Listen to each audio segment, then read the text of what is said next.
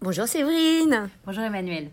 Alors merci d'être avec nous Séverine euh, pour être finalement notre lectrice de cette émission de On se lit tout euh, et être notre témoin finalement de euh, la lecture sur liseuse. Parce que ça m'intrigue énormément. Moi j'ai tendance à aller dans les librairies, à demander des conseils aux libraires, etc.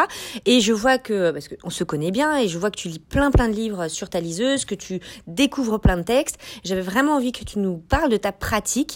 Euh, alors, ma première question, ça va être bah, comment tu, tu es passé finalement du livre papier au, euh, à la liseuse Alors, euh, c'est une bonne question. En fait, c'était euh, au départ, c'était un cadeau. un cadeau que je souhaitais pas forcément parce que j'étais une adepte du papier et je prétendais que voilà non mais moi jamais pour moi un livre c'est du papier et puis finalement j'ai mis un petit peu cet a priori de côté et puis j'ai commencé à lire avec cette, cet outil et en fait j'ai adoré ça. Je trouve que c'est beaucoup plus confortable qu'un livre traditionnel. Je je ne perds plus mes pages je peux lire trois livres en même temps et argument de poids, justement, c'est que ça tient dans un micro sac à main. Ah bah oui, ça joue bien, ouais, ouais. J'ai toujours, euh, du coup, euh, j'ai toujours ce livre avec moi, parfois dans la pochette du manteau. Euh, et comme je lis beaucoup, ça me permet cette liberté-là. je pars en vacances, je peux. Ça, ça ah oui, parce que c'est problématique. Moi, j'ai des valises entières de livres et je pense que c'est quelque chose qui est quand même beaucoup plus pratique d'avoir une liseuse euh, quand on part en vacances, par exemple. Il y a cet aspect-là, il y a l'aspect, euh, je lis beaucoup le soir et pour euh, ne pas gêner ah, la personne qui dort à côté de vous. C'est un argument immense. Oui, oui, c'est d'ailleurs cette personne-là hein, qui, a choisi de, trouver une solution à mes lectures tardives. et du coup, je peux lire voilà, sans gêner personne, dans l'obscurité, sous la couette, directement. Et c'est pour les gens comme moi qui ne peuvent pas s'empêcher de lire, euh, même tard le soir, même si je me couche à 2 heures du matin, il faut que je lise un petit peu. Donc, euh, euh, c'est très, très pratique pour cette raison-là. Alors, moi, je suis vraiment convaincue. Merci, Séverine. Et j'ai envie de. Alors, par contre, savoir comment tu fais pour découvrir des nouveaux titres?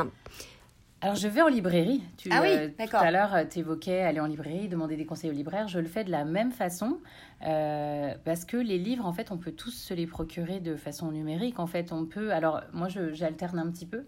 Euh, soit c'est de l'achat euh, directement euh, via la liseuse. moi, je suis sur la plateforme Kobo, donc je peux acheter directement des titres. C'est relié à, la plateforme de la FNAC. Soit je vais sur les sites de la bibliothèque, par exemple, directement depuis chez moi. Ah, mais génial Emprunter des ouvrages que je télécharge sur la liseuse. Et euh, n'importe quelle bibliothèque, tu veux dire euh... Ah, toutes les bibliothèques, toutes les bibliothèques. Euh, bah, tu vois, ça c'est vraiment euh, quelque chose qui est une, information super intéressante que moi je connaissais pas. Mais bon, moi je suis un peu nulle en liseuse aussi. Hein. Sur le site de la BNQ, il suffit d'avoir un compte comme j'utilise ce compte-là de façon traditionnelle parce que je vais quand même emprunter des livres physiques. Mais j'ai aussi donc on a on a un compte automatiquement lié qui s'appelle Banque numérique. Je crois que c'est quelque chose comme ça. J'ai oublié le nom exact. Et on peut emprunter et directement les télécharger sur notre liseuse. Hyper intéressant. Et alors, moi, j'ai envie de te demander maintenant, bah, qu'est-ce que tu lis en ce moment? Parce que c'est ça, un peu, on se lit tout quand même. C'est euh, des conseils de lecture aussi. Alors, conseille-nous. J'ai lu pas mal de choses un petit peu dans la, dans la lignée des MeToo. Euh, J'avais lu sur les conseils d'une amie, euh, La famille Grande, euh, l'ouvrage de Camille Kouchner qui était sorti l'année dernière. Et c'est un ouvrage euh, dur. Euh, je ne reviendrai pas sur l'histoire, euh, tout le monde la connaît déjà, mhm. avec toutes ces, ces personnalités connues qui, sont, qui, qui, font partie de ce récit-là. Euh, mais c'est abordé avec beaucoup de pudeur et euh, on sent une libération en fait chez cette femme-là. Ouais, ça, ça parle d'inceste, hein, il faut bien le. Ça parle d'inceste euh, et un sujet lourd et difficile. Hmm. Alors elle est, elle est concernée vraiment directement. Elle, ça nous parle de culpabilité, ça parle aussi d'espèce de, de l'espèce d'omerta qui règne autour de cela dans des milieux finalement très très aisés et hmm. Voilà, j'ai découvert ce roman-là qui m'a plu. Et j'ai enchaîné avec un ouvrage euh, qui évoque euh, la pédophilie. Euh, alors un petit peu différent, ça s'appelle Chaviré de Lola Lafont. Mhm. C'est l'histoire d'une jeune danseuse de 13 ans qui se retrouve un petit peu malgré elle, aux mains d'un réseau pédophile. Alors ça se passe au... On est, on est en plein dans les années 80-90, à l'époque où on était peu sensibilisé à, à, ces questions-là. questions Et cette jeune fille, en fait, c'est pareil. En fait, elle, elle c'est le, poids de la culpabilité mm. parce que on, lui fait miroiter une espèce de fondation galatée, totalement imaginaire, qui repère des jeunes talents. Et en fait, ces, ces jeunes filles, elles sont entraînées malgré elles dans, dans, mm-hmm. un, dans un réseau pédophile. Et elle se retrouve euh, finalement à devoir recruter, elle aussi, d'autres jeunes filles au collège. Donc c'est totalement imaginaire, mais euh, on se doute très bien qu'à cette époque-là. Euh, Ouais, mais dis donc, euh, ça me fait penser au fonctionnement de la secte Nexium. Il y avait mhm. pas mal de. Enfin, il y a des documentaires sur Netflix, etc., pour parler un peu de ce fonctionnement-là. Donc, euh, c'est pas si imaginaire que ça, j'ai l'impression quand non. même. Le, roman est très bien construit parce qu'on on, a finalement, en fait, le point de vue de, de, toutes les personnes qui ont côtoyé cette jeune fille-là. Euh, alors, c'est ce que, ce que j'aimais aussi, c'est la description des corps, euh, parce que la jeune fille est danseuse. Alors, c'est, on est loin un petit peu des dorures de la danse classique.